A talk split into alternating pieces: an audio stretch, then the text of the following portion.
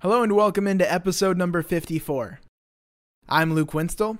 This is the Luke Winstel Show. Today I talked with Trey Harris, an outfielder in the Atlanta Braves minor league system who is named the 2019 Braves Minor League Player of the Year. Harris is an outfielder who the Braves took in the 32nd round of the draft, who's quickly ascended from organizational depth into now a top 25 prospect in one of the top minor league systems in baseball.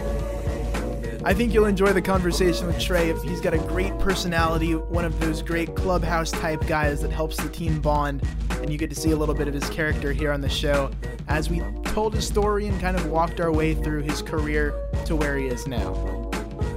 We'll go ahead and dive right into the interview. Trey, thank you for joining me on the show. How are you doing today? Good. How are you? I'm doing well. I'm loving it, getting ready for spring training and baseball season to begin. My first question I have for you When did you first start playing baseball? When did the journey begin for you? Uh, it started when I was like four years old. My dad was getting tired of me um, throwing uh, to the couch and all that. So he was like, You just got to go do something. So he signed me up for T ball early. Well, you went to McEachern High School. When did the offers start coming in for you as a high school player?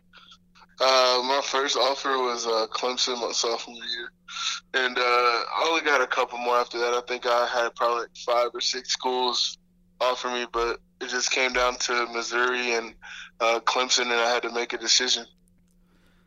I know McEachern's known for their athletics programs in Georgia 7A, good football and basketball, especially this past year. Have you been able to keep up with what's been going on the basketball court there?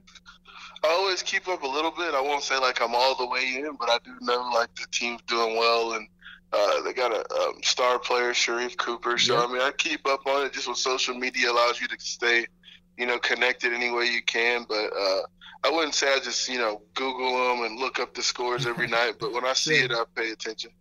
Yeah, I was gonna say I got to cover a couple of McEachern games with Sharife and everything, and oh man, they look good in 7A.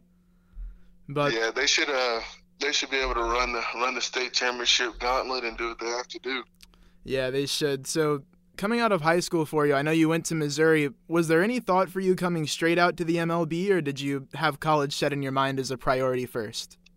Um, I definitely wanted to get drafted out of high school, but uh, every other team had other options.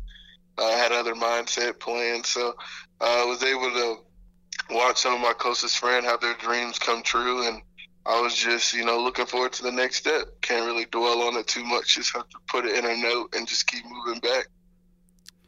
Well, when you did get drafted, what was your experience like going in the 32nd round? What was your draft day like?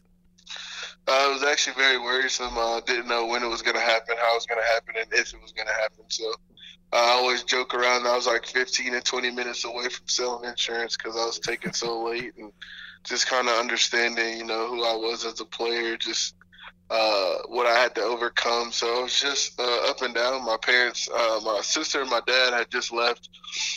Uh, they gave me some space because we weren't sure it was going to happen. And then as soon as they left, I got the call that I was a Brave. So that was really, really cool. Well, being from the Atlanta area, not too far from the stadium, was Atlanta a place that you wanted to go, or, or what was your thought there? Uh, to be honest, I just wanted the opportunity before it to be Atlanta was like I, um, a cherry on top. So uh, it was just an exciting, a blessing because you know, just you know, growing up always a Braves fan. Now I get to play with the Braves. Well, you've come a long way from 32nd round pick to now a top 25 prospect in the Braves system that a lot of pundits would have ranked in the top three or top five minor league systems out there. What's been the key to your breakout going from where you started and then kind of proving a lot of people wrong. I think all the teams that passed up on you probably want you now. Yeah, um, yeah, it's been really exciting. Uh, you know, I just try to make it worth it every step of the way. You know, just try to put pressure on everyone around me to be better, get better, and do better. So, in your kind of breakout period in the past year, year and a half, or two years, have you made any adjustments to kind of come up and surge the way you have, putting up the numbers and averages and power numbers that you have? Uh, to be honest with you, no. Um, I guess over the years, uh, junior and senior year, I got with a, a coach, Dylan Lawson, who really changed my swing and uh, kind of got my mindset towards back to you know lifting the ball, hitting the ball in the air hard. And I think uh, I just kind of took that into pro ball. And uh, a lot of people will tell you that they're not really surprised by what I'm doing. And honestly, I'm not either. I've worked hard. I've done everything I've uh, had to do, and I'm just getting some of the reward for it. I still think there's more to get. I'm not settling, and I'll be making my goals just as hefty as I did last year.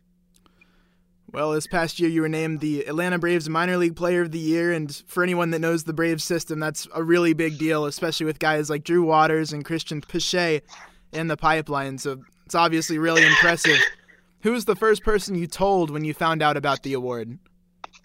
Um, I guess, I guess my mom and dad were there, so uh, that was cool. Then my boy JD was getting an award also, so everybody that I would have told first was there, and then I, I ended up calling my girlfriend right after that. She's the next person who matters the most, so she wasn't able to make the trip because I wasn't really expecting to get that award, but uh, you never know, and uh, so I had to tell her first. So how did it work with your parents being there? Was that like when you received the award or when you found out about the award? How was that? So they just call you and tell you like, hey, you're gonna win the high player of the year you're going to be on the field, you're going to do all this. So, like, you know, you just think you're getting the high player of the year, you're better than the 40 or 50 guys that played at that level. It's like cool accomplishment and. And then when they announced the Braves player of the year was me, I was really thrown off and really didn't even know what to expect. So it was a nice surprise, and I'm just really excited. Well, now coming up through the Atlanta system, which person in the organization, whether it be a coach or a player or someone else, has had the biggest impact on your development? Ooh, that's a tough question. Um, I would say a lot of coaches helped me out a lot, but I just think having a, a close knit friends like they were willing to push me and make sure that I'm doing the right thing. I think you grow by the people around you. Uh, iron sharp, sharpens iron. So I felt like the people around me were pushing me every day. Like I'd get two hits, if they got three, they were gonna let me know. So I think every day, you know, just having people around me that were willing to push themselves and then push me. So I think just honestly, my close group of boys around here just kept me humble, kept me hungry, and it was a lot easier. So who's in that group of boys? I know, like on the major league level, Ronald Acuna and Ozzie Albies are always kind of pushing at each other and messing around a little bit. Who are your guys? Uh, I guess my guys were like Brendan Venter and uh, Greg Cullen and Justin Dean. We all lived in the house together, and we'd watch Entourage downstairs and just have real talks. And then we'd all head to the field together, put in our extra work. So it was cool. Like I said, iron sharpens iron, and I think it really benefited for all of us. I mean, we all had good years, and we all did what we had to do. So uh, it's been a nice little ride for all of us.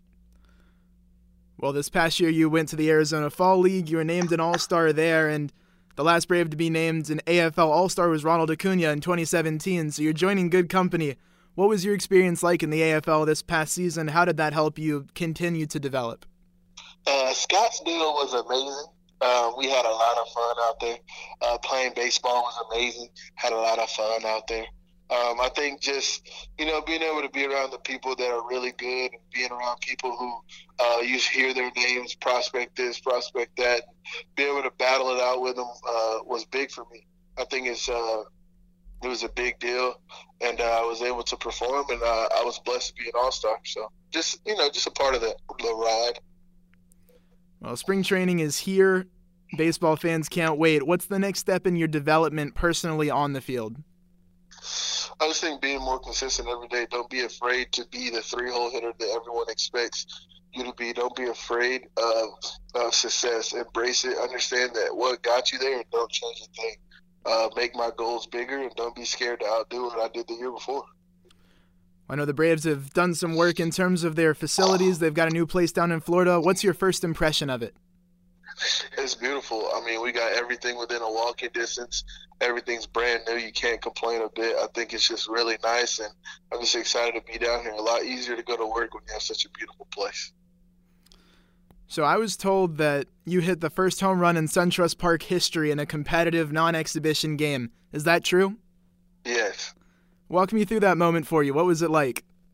Um, coach gave me the bunt sign, uh, um, and then the guy almost hit me in the head. So then he just gave me the hit sign, like "Do what you do," and I uh, was able to hit the slider the next pitch, kind of low and in, kept my hands in, and hit it in the, the the smallest part of the field down the bullpen. So it was an exciting time, and it was really cool to be a part of. And uh, it's been something I'll remember forever. Hopefully, it's not the last home run I hit in that part.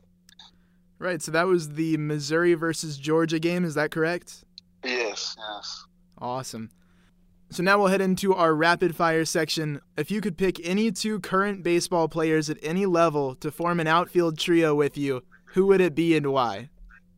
Uh, Mookie Betts and my boy Justin Dean, because Justin Dean is fine. He's good. He's a really good player. It'd be really cool to play with him in the show.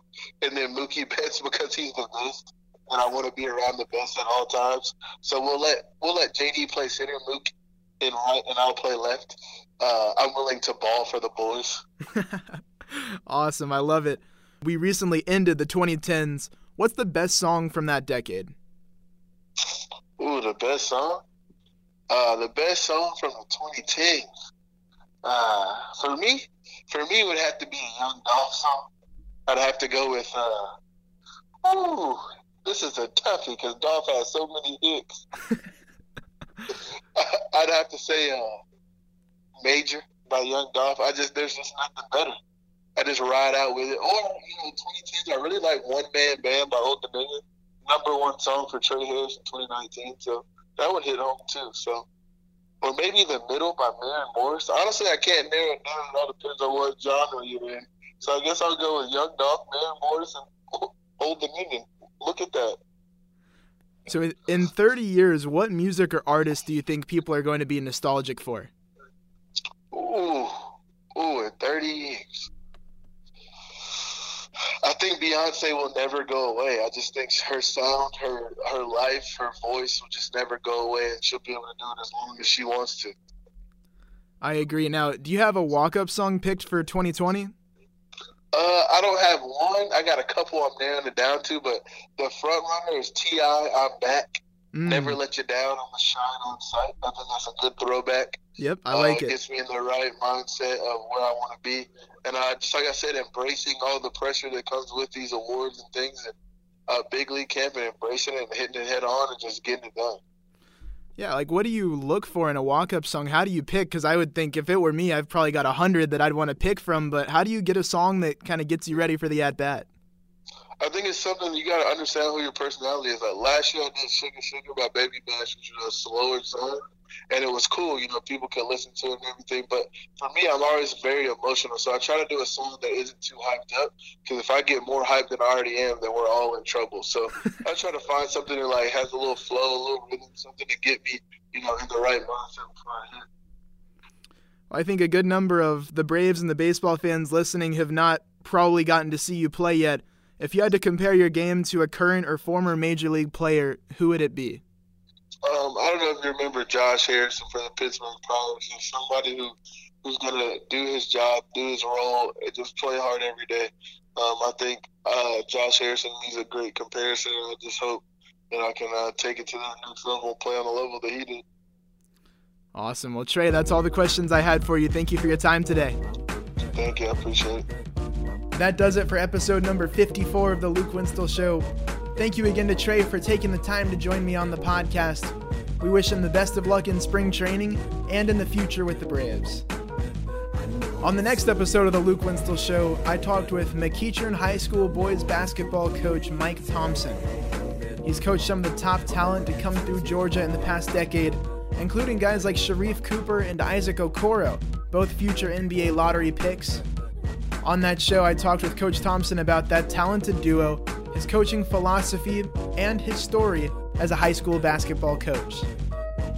But that concludes this episode of The Luke Winstel Show.